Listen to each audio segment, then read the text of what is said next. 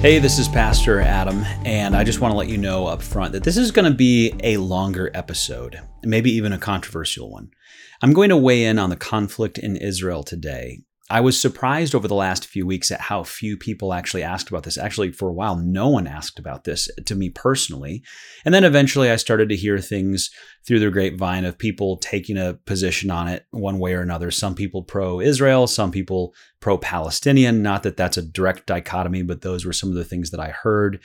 And I had uh, pastors ask me about it, and we talked about it as pastors uh, right away to decide whether we needed to say something about it. What we decided to do was to have a prayer time about it. That was right after the attack on October 7th, but not to make a bigger statement about it because the the details of this uh, can be so nuanced and there's a lot of history involved. It just you can't make a simple statement without really giving the wrong impression probably to a lot of people.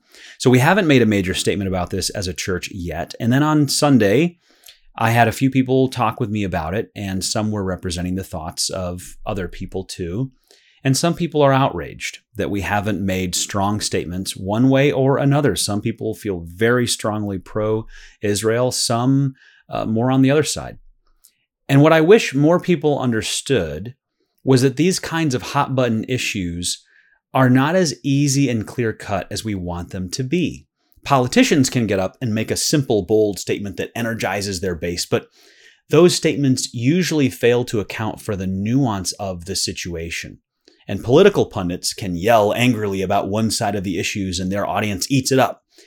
Anyone who knows more of the story rolls their eyes and stops listening. But it doesn't matter because a certain percentage of people will find those dogmatic statements to itch their ears and they will keep supporting it, not knowing what they are missing. With many of these current events issues, a simple quick statement is not just naive, it's foolish.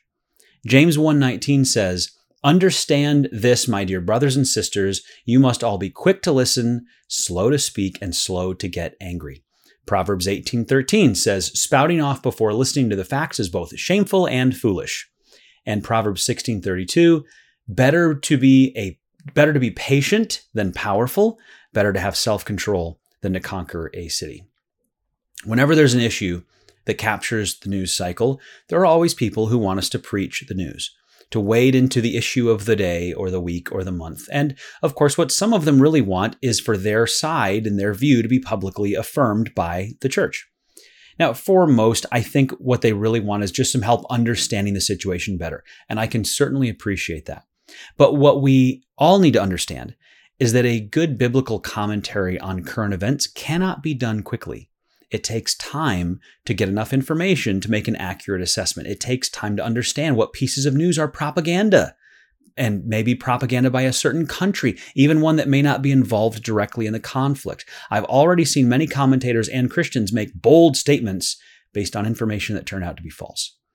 One thing I would love for people to remember is that no matter what is going on in the world, your response in almost every circumstance can only be to pray.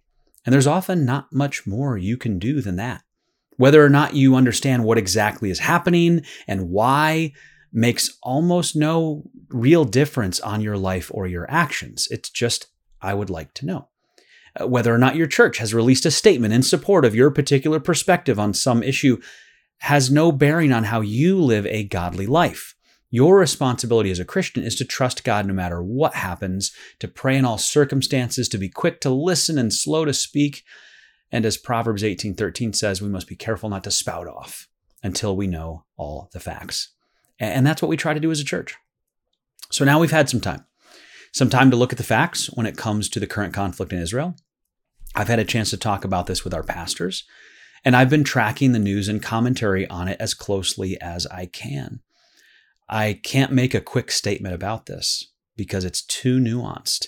What I'm about to share with you has taken tens of hours of research. And just to be honest with you, that's research that takes me away from my family a little bit. It takes me away from studying to preach. I've spent hours on this today that ideally would have been spent preparing the message for Sunday. It takes me away from time with our staff. I did have a meeting this morning with someone, but for the last several hours, I've been working on this. And really, for the last few weeks, this has been a, a major focus of study for me. I think it's worth it for this issue. I do. I think this is worth talking about. Um, but I also hope people will understand that these kinds of commentaries and statements can't be made quickly or flippantly, and certainly not for every issue. They're often way more nuanced than we give them credit for. And by the end of this video, I hope you will see that. If I had made some statement about this conflict quickly, I guarantee you I would have been ignorant of some important details that needed more time to come out and required more information and study. And I've now watched a few different churches who made statements right away, and I've been really disappointed in their one sided perspective and their failure to look at all the facts, just as what the Bible tells us to do, or their failure to consider facts that don't support their position. And to a certain base, that is just a red meat statement to them and they love it and and they get pumped up about it and like yeah my church is taking a stand on this but I got to be honest, it, from what I've seen, those statements aren't fully truthful. It's not that they're trying to lie, it's just that they're ignorant of all the details and they're not balanced in their approach. Um, and then I think for a, a, a percentage of people that will disagree with them or that maybe are just more aware of some of the facts than they are, it gives them the impression that well, these Christians, they don't know what they're talking about and so I should just write them off. They claim to be loving and compassionate, but look at how they they handle this. They they have one idea in mind, and that's what they're going to go with, and they just ignore all the facts on the other side. So I hope that what you will find for me today is a more balanced perspective, one that if you want to, you can share it with other people so they can see it. And you may you may disagree with me on some stuff today. You may not agree with my analysis. That's okay. That's fine. But I am going to try to bring a lot of facts that, uh, depending on who your news sources are, you may not have heard before. So here are the five questions for today. Number one, how should Christians think about the conflict in Israel? Secondly, how should Christians think about the two state solution? Third, is Israel the good guy in this conflict? Fourth, do the Palestinians have a reason to be upset with Israel? And fifth is the conflict in Israel today related to biblical prophecy. I know a lot of people have been interested in that, and I'm excited to talk about that. So, how should Christians think about the conflict in Israel? As I'm sure you're aware, but let me just make sure we're all on the same page here. The government of Gaza is Hamas. And on October 7th, they broke through the defensive wall around Gaza and brutally attacked raped, and murdered well over a thousand people in Israel. I believe that I've seen now most of the footage that has been publicly released. There is a long video of nearly an hour, I think, of very graphic and horrible video content that has not been publicly released, as far as I know, at least at this time. But some politicians and journalists have been allowed to see parts or all of it. I think that there are some larger screenings happening just so people can understand how vicious and horrible these attacks were. And the people who have watched this report back that after seeing the um, barbaric content, the the horrible actions that were committed, they're just in shock and weeping over the atrocities that they saw. This was footage mostly recovered from Hamas's own soldiers, their fighters, as they committed these acts. There's even a phone call of a Hamas fighter calling his parents using the phone of one of his victims and describing his acts, wanting them to be proud of him. Hamas has released video of some of the atrocities themselves, including evidence of brutal rape and killings. So, how should Christians think about this? Well, it's horrifying. These are human beings made in the image of God, being treated wickedly and unjustly. These weren't military combatants who are fair game in an armed conflict. These were civilians, women, children, babies, burned alive, beheaded, tortured, raped, and their attackers didn't do this for strategic reasons as much as pure evil terror. There was no need to torture and rape. There was no need to target civilians explicitly, but that's what they did. The evidence is clear. The people who claim this was made up are living in a fairy tale world. Hamas isn't denying any of this, they're glorifying and celebrating it. And their allies around the world are celebrating it. The video footage, pictures, and posts online are irrefutable evidence. Again, some of it coming directly from Hamas. This was an atrocity on a scale we have not seen in a long time against peaceful civilians, in some cases, who were pro peace, outspokenly, or even pro Palestinian. Christians should be grieved by this sin. When Jesus says, Blessed are those who mourn, I think this is a part of that. We mourn for our own sin and we mourn when we see sin in the world. This was injustice. These were evil attacks on God's creation, and I think God's judgment will be severe for these people, and rightly so. Christians should pray for the victims and the families of the victims. Christians should pray for the people of Gaza who are under Hamas rule. And believe it or not, Christians should pray for the leaders and the fighters of Hamas. Are any of them beyond redemption? Are they beyond the love of God and his forgiveness? No. If the Apostle Paul, who pursued and persecuted Christians in a similar way, could be rescued and become a leader for Christ, then no one in Hamas is beyond that possibility. So pray for them. How should Christians think about the two state solution? Israel has been in favor of a two state solution for decades, and on five different occasions has offered or accepted a Palestinian state. Unfortunately, the Palestinians, even before Hamas existed, have always rejected the two state solution. Their stated purpose has been that they will not allow a state of Israel to exist. This is not necessarily true of all Palestinians, but many, even outside of Hamas, for decades have maintained that Israel must be destroyed. So they reject any plan that includes a state of Israel. That puts Israel and other countries like Egypt in a very tough spot. Egypt used to control the Gaza Strip. They didn't want it. They were happy to have Israel manage it instead. Israel would love to give it back to Egypt, and Egypt doesn't want it. People forget that while Israel built a wall around Gaza, part of Gaza borders Egypt, and they built a wall too. The Egyptian people don't really like the Gazan people.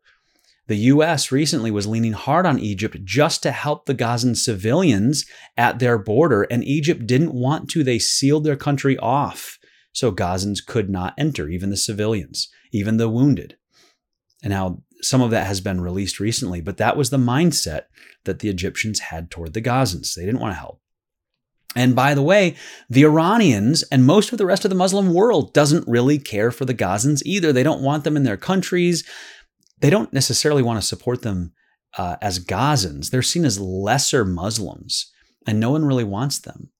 They're useful pawns right now for Muslim governments that claim to support the Palestinian people, but actually need the Palestinians to remain in this unstable, terror focused humanitarian crisis that can be a thorn in Israel's side. Iran doesn't want a Palestinian state. They want a continual base to remotely terrorize Israel. And that goes for other Muslim led countries that have supported Hamas as well. None of them actually seem to want to help the Palestinian civilians. When it comes to an Israeli state, it's interesting to me that in recent years there's been this increased sensitivity to indigenous peoples in the US and some other places. The farthest back we can trace a people group in the land of Israel is the Jewish people for an existing people group today. The other people groups that were there before Israel, they don't exist as peoples anymore. Jewish people had a state on that land going back thousands of years, and there's ample archaeological evidence for that. And I don't actually think this is a strong argument for why Israel should have a state, but if the idea is that non Jewish Palestinians had it first and the Jews took it away from them, well, the Jews had it before that, and it was taken away from them. So it's just not a very strong argument either way.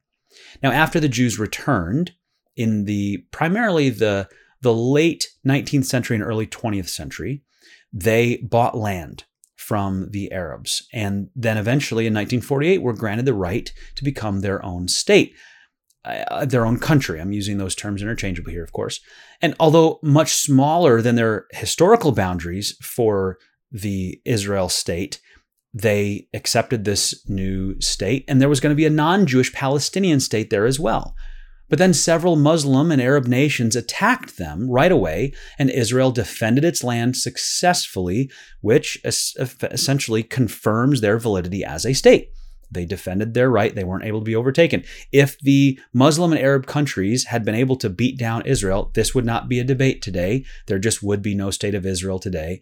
And most of the Jews, again, would be living in a diaspora spread all over the world, not at all in their historic homeland.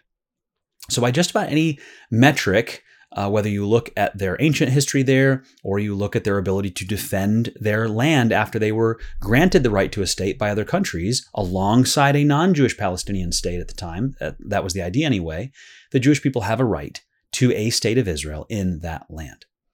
The Palestinians in that part of the world come from many different places. Many come from the Muslim invasion in the 600s. Some claim, though, that they can trace their ancestry back to the Roman occupation. I've met people that, that believe they have that lineage. Many were brought in by the Ottomans as workers. Palestinians are not all Muslims, they're not all Arabs. It's a very diverse group of people, actually, that comes from all over the place. It used to be that Jews were also called Palestinians. That's just what the region was called. It was Palestine. It had nothing to do with any particular people group. Now, I'm going to use the term Palestinian from here on to refer to non Jewish Palestinians who have lived in that land for a long time. But those who believe that the Palestinians are the indigenous people of the land tend to be thinking about recent history. But the Jewish claim to that area goes back thousands of years earlier. And the various Palestinian peoples that moved in later, or in some cases were brought in as different groups, they took over the land that used to be Israel.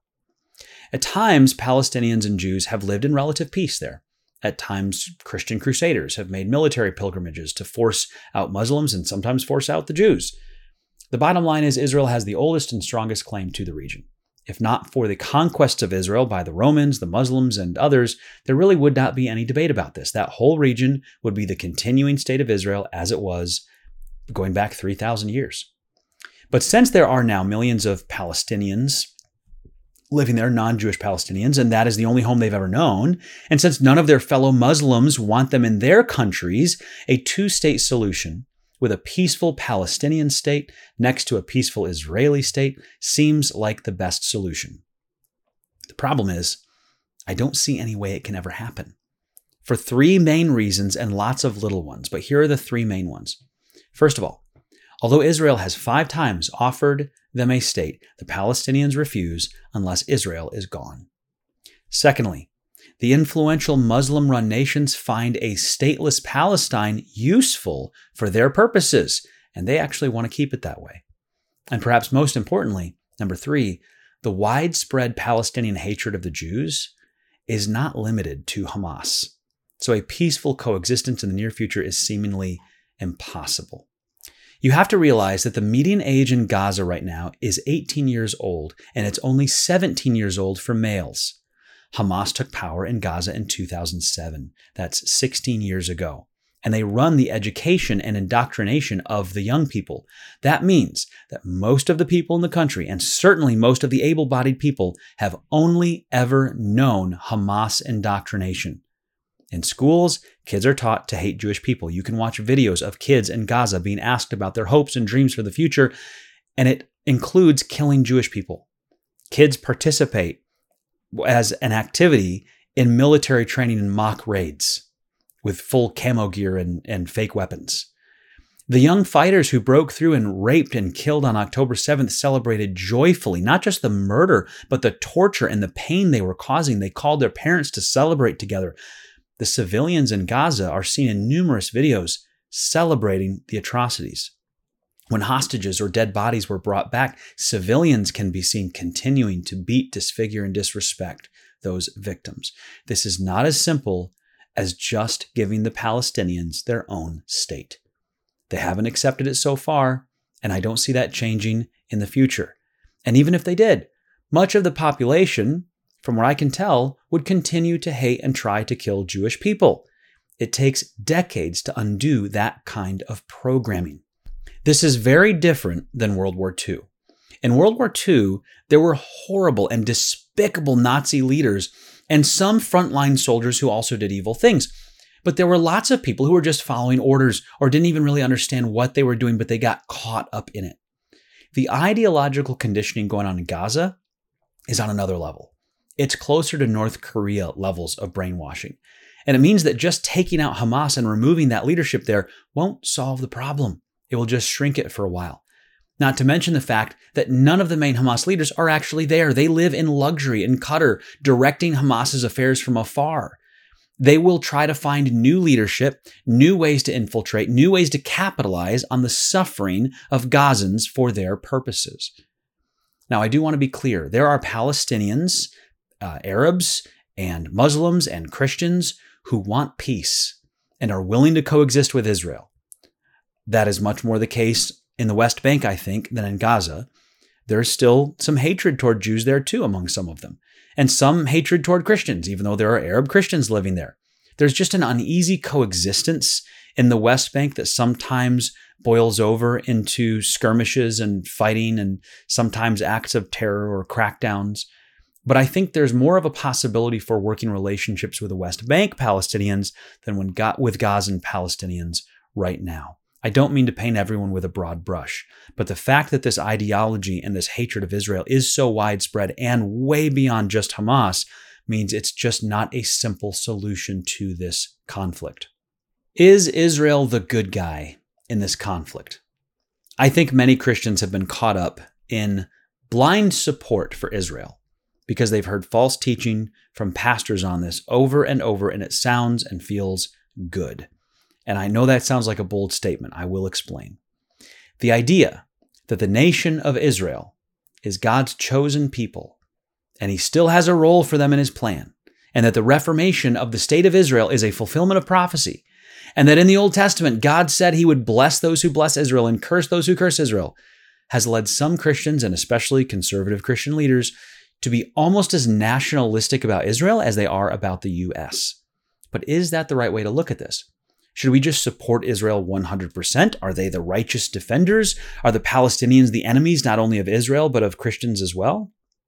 As you've probably guessed, I have a more nuanced take.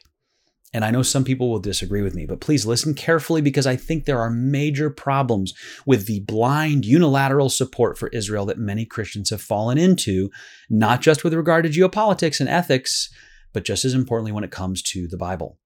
First, let's look at what the Bible says that causes us to want to support Israel. In Genesis 12:1, we read this: "The Lord said to Abram, "Leave your native country, your relatives and your father's family, and go to the land that I will show you. I will make you into a great nation. I will bless you and make you famous, and you will be a blessing to others. I will bless those who bless you, and curse those who treat you with contempt. All the families on earth will be blessed through you." So that's the promise in God's covenant to Abram, who would become Abraham. His family will become a great nation, and God will bless those who bless him and curse those who curse him. Sometimes this is reinterpreted as God will bless those who bless Israel and curse those who curse Israel, but that's not exactly what is said there. So, is this a promise of blessing for all future Israeli states and governments? Imagine for a minute that you're an observer almost 3,000 years ago. You go back in time, you can see ancient Israel. You remember God's promise to bless those who bless and curse those who curse, right? Well, David is king of a united Israel, and then Solomon, and then Rehoboam. But now the kingdom divides, and the line of David becomes kings of a state called Judah. So that his family are now kings of Judah, which makes up two tribes of Israel. And the other 10 tribes to the north form their own state with a new and different government, but they keep the name of Israel. Who does the blessing apply to now? At times, these two kingdoms fought with each other. Who gets the blessing? Who's cursed and who's not? At times, these kingdoms had wicked leadership and did despicable things. Are they to be supported in that? As an observer from the future, who do you root for? Do you bless Israel, the northern kingdom, even though they don't have the Davidic or messianic line in charge and their governments are all evil? Do you bless the southern kingdom of Judah, even when they have mostly evil governments as well? Or does this blessing in Genesis really have nothing to do with the state of Israel or any governments of Israel, but have more to do with Abram, his descendants, and the plan of salvation? I think it's option B. So Christians, in my opinion, have no reason to blindly support the Israeli government or even the state of Israel. We have no reason to think that the Israeli government or the current state of Israel is always righteous in their causes and automatically the good guy. We could look at most of the kings throughout Israel's history and condemn their actions. Even the good kings, we can often find things in scripture that we would condemn about their choices in leading their country. And so it should be today. Israel is not a theocracy led by a king in the Davidic line. Israel is a secular nation. Israel is actually more restrictive on Christians and evangelism than many other secular nations. And the government of Israel has, in many ways, made mistakes, made life unnecessarily difficult for Palestinians, and committed unjust acts that have resulted in suffering and death of people in their region unnecessarily at times. I don't say this as someone who's anti Israel. I'm pro Israel in the same way that I'm pro American. I want what's best for both. I will celebrate both when they do good, and I mourn when they do bad. But there is no inherent goodness in the Israeli government today, and no reason for Christians to blindly support the Israeli government without being aware and holding in balance the fact that they are not blameless. Is Israel right to defend itself and even take punitive action against the attackers of October the 7th? Absolutely. That's even a biblical principle. Governments exist to protect innocent people with the sword. What is happening in Gaza right now is more of a police response than a military invasion. It's just on a scale that only a military could do. They are going house to house looking for the people who perpetrated and supported the attack on October 7th that killed over 1,200 people and victimized many more, not to mention the around 240 hostages held by Hamas in Gaza right now. Israel has the right and they have the duty to pursue and retrieve those innocent people, the hostages, and punish anyone who stands in their way and those who committed the crimes on October 7th. Now, if you think that Israel has not been innocent in this whole conflict over the past few decades, join the club. I'm right there with you. But that does not mean it's okay for Hamas to commit these atrocities and go unpunished. But what about the human shields? Hamas is trying to keep Israel is using to try to keep Israel from pursuing justice. That's despicable to use human shields. It's it's tragic. Israel should do whatever it can to keep those people safe. It should try to minimize civilian casualties as much as possible, but it should not view that as a reason to not pursue justice for these murders. The blood of the human shields is on the hands of Hamas for using them in that way. And part of the responsibility for the current situation lies with the general Palestinian population in Gaza in particular for electing and continuing to allow Hamas to rule in this way. I know many individual Palestinians don't like it. And I know some Palestinians have openly stated that they try to leave and Hamas shoots at them, but there comes a time when the citizenship must stand up against a tyrannical government that abuses them. Some Palestinians do work with the Israelis against Hamas, but some Palestinians pretend to be civilians only to actually be working with Hamas. There's video of this. People dressed in press uniforms who are actively helping Hamas attack Israelis. There's even evidence of UN paid peace workers helping Hamas. So I think it's foolish to say that Israel should just not pursue justice for this attack and justice against these barbaric acts if Hamas uses its own people as hostages. You can't let that be a winning strategy for terrorists. If all a terrorist group needs to do to ensure they never face the consequences of their actions is use their own people as human shields, then there will never be any justice and these kinds of things will just happen more and more. But if Israel does all they can to attack only legitimate targets and warn civilians to leave, and those civilians choose to stay or Hamas forces them to stay, that injury or death is a crime committed by Hamas. Hamas built their headquarters under a hospital. They built weapon stations and launch sites under and over schools. When the EU donated over a billion dollars to build water infrastructure and 30 miles of pipes in Gaza, Hamas dug it up and turned the pipes into rockets. They even made videos showing this and bragging about it. They deprived their own people of clean water because of their hatred for Israel. Israel has been providing water, electricity, concrete, food to Gaza for many years. You would think that would lead to some goodwill and peace talks, but Hamas takes these things for its military efforts. It takes the concrete meant for homes and schools and uses it to build tunnels for invasions. So is Israel Israel the good guy in all of this? If you look at the broader scope of the conflict, well, no. There's good and there's bad. But is Hamas the bad guy in this? Definitely. There is no good in Hamas. And I support Israel's effort to bring them to justice for their crimes even though I'm not going to blindly support everything Israel does or ignore when they do something wrong. And by the way, many Jews in Israel feel this way. They know their government has problems, and many of them disagree with how the state handles things when it comes to the Palestinians. They are fairly united right now in their response to October 7th, but divided on how to handle the broader conflict. Do the Palestinians have reason to be upset with Israel? Yes, and for many reasons. In some cases, Israelis have purchased land from Arabs in good faith negotiations.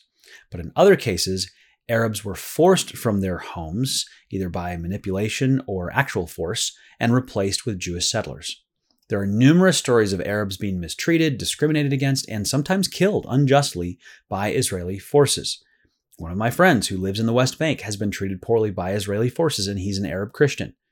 There are times where Israel takes action preemptively or reacts with a heavy hand, and many civilians get caught up in the crossfire unnecessarily. And I'm not just talking about Gaza here, but the West Bank in the settlements as well. The way things are set up currently, it's closer to a caste system and apartheid for many Palestinians, and it is degrading and economically damaging for them. At the same time, there are many things we can point to with the Israeli government and support them. They seem to take extra effort to warn and remove civilians before their responsive attacks in Gaza. They have many Israeli Arabs, some call themselves Palestinians, some do not, who are citizens in Israel and serve in politics and even in their military. Some of them choose to serve in the military in Israel, even though they don't have to. They're not, they're not forced to if they're not Jewish.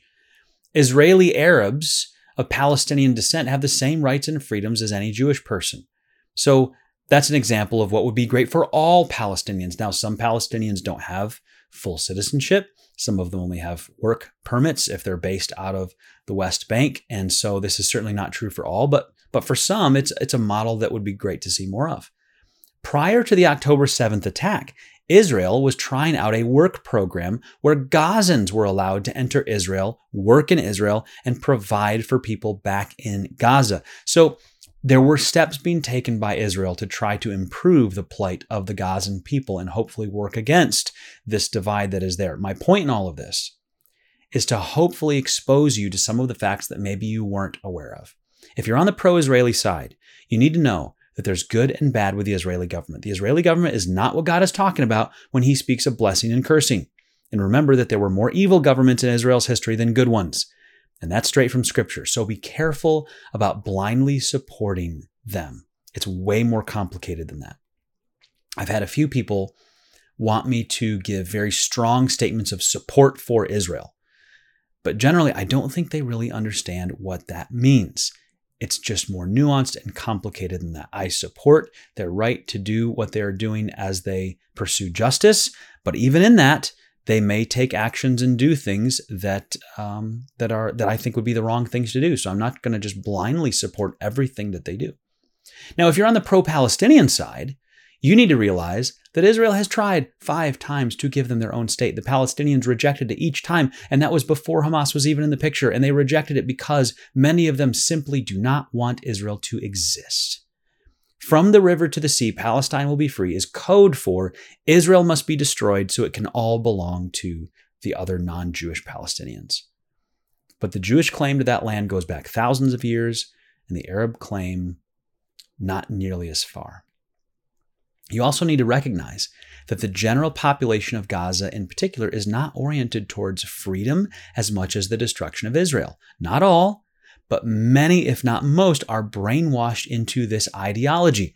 If the Palestinian people were to throw away their weapons and commit to peace with Israel, there would be a free and independent Palestinian state tomorrow. If Israel did the same and threw away their weapons, they would be slaughtered and destroyed by Hamas and other Palestinians.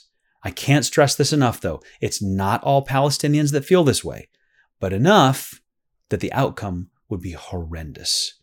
And then all the Palestinians, whether peace loving or not, would be under the totalitarian rule of the same government that oppresses Gaza today. Is the conflict in Israel today related to biblical prophecy? Yes, but not in the way some people think. The Bible describes in Ezekiel 36 to 38 a return of Jews to their homeland. It says that the kingdom won't be divided anymore. It says that this will happen gradually in stages, like the parts of a body being rebuilt piece by piece, not all at once. In Ezekiel 37 11, we read, Then he said to me, Son of man, these bones represent the people of Israel. They are saying, We have become old, dry bones. All our hope is gone. Our nation is finished. So the bones are Israel, and you may have heard of the dry bones and them coming back together. And that's an, an analogy to refer to Israel coming back together, and it's explicitly stated here. The Jewish people, for hundreds of years prior to the 20th century, were dispersed, scattered, uh, scattered all over the world, withered up as a people, and yet, through hundreds of years, these communities remained relatively intact.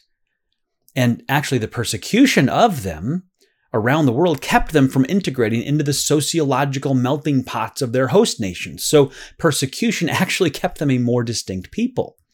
It was a blessing in disguise in some ways. Then, in and around the turn of the 20th century, waves of Jewish people started returning to the land of Israel. They started buying as much of the land as they could from the Palestinian people, the non Jewish Palestinians that were living there, many of them Arabs.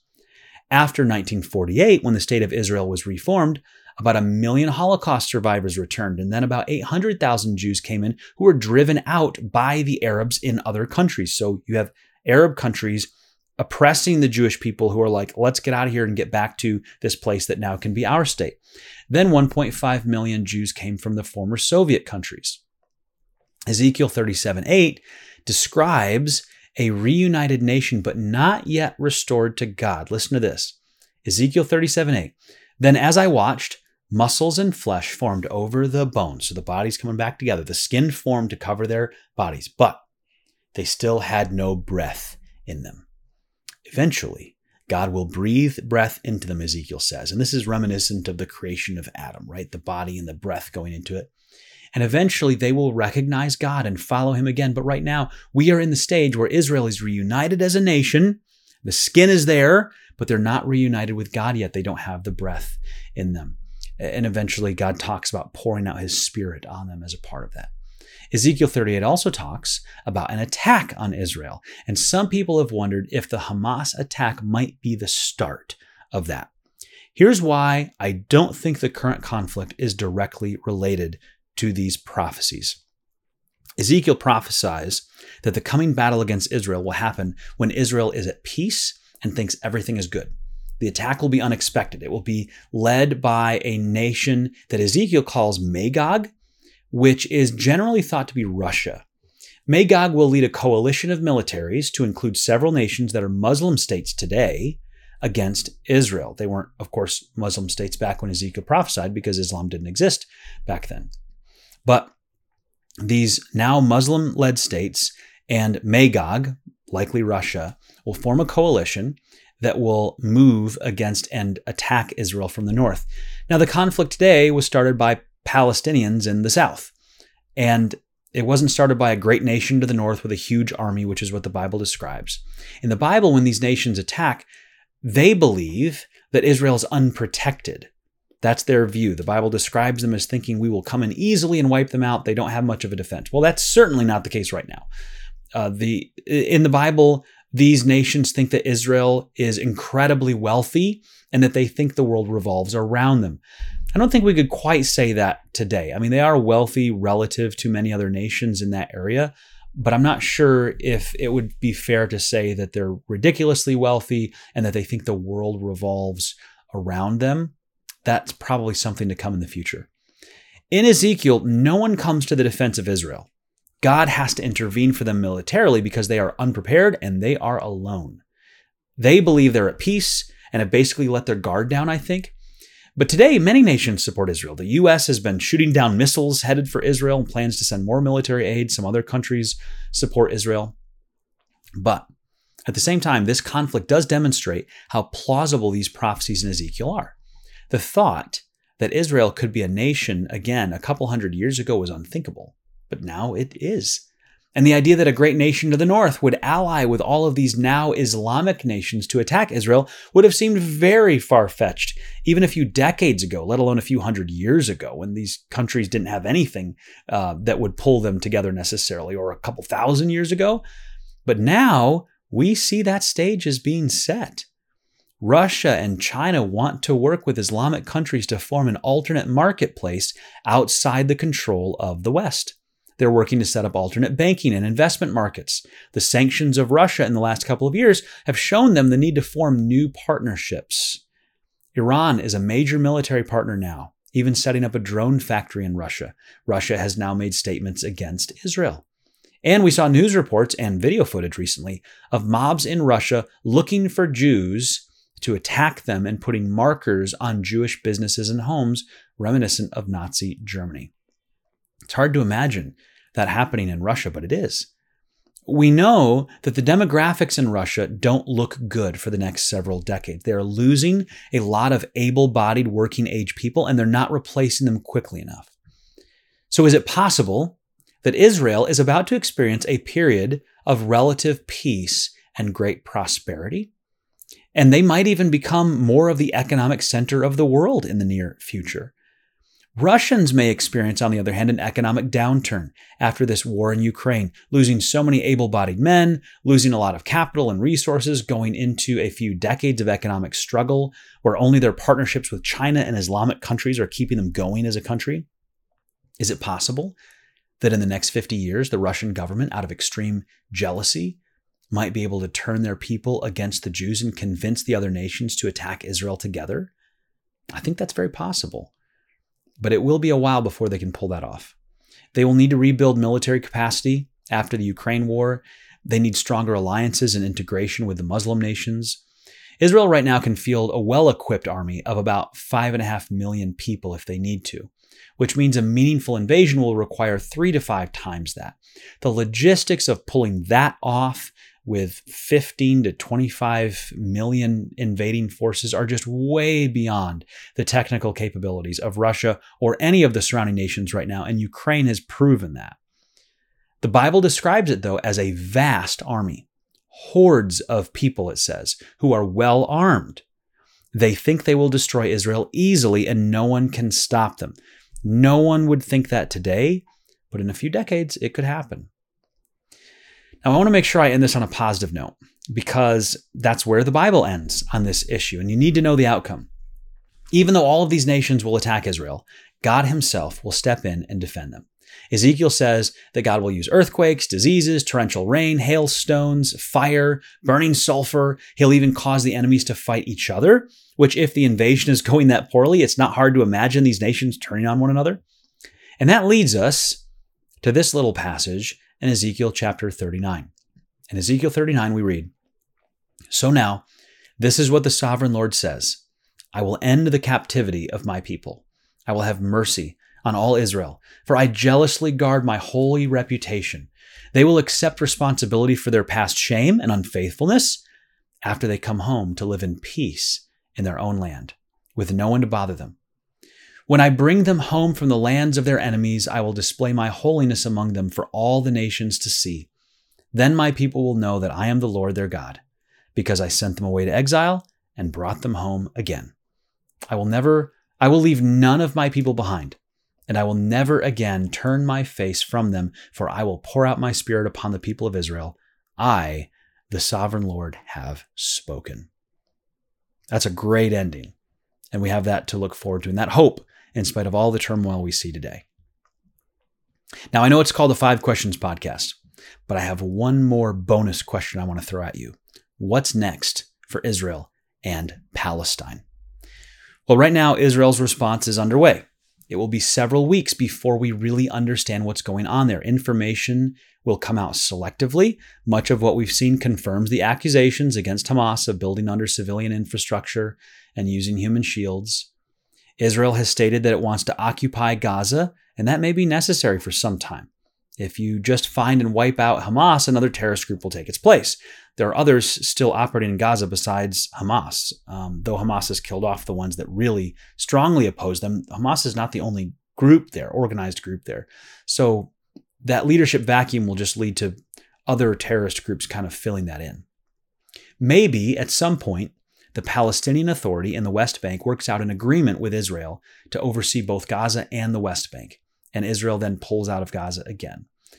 It is hard to see that happening anytime soon, as many of the Palestinian people would see any agreement made by the PA, that's the Palestinian Authority.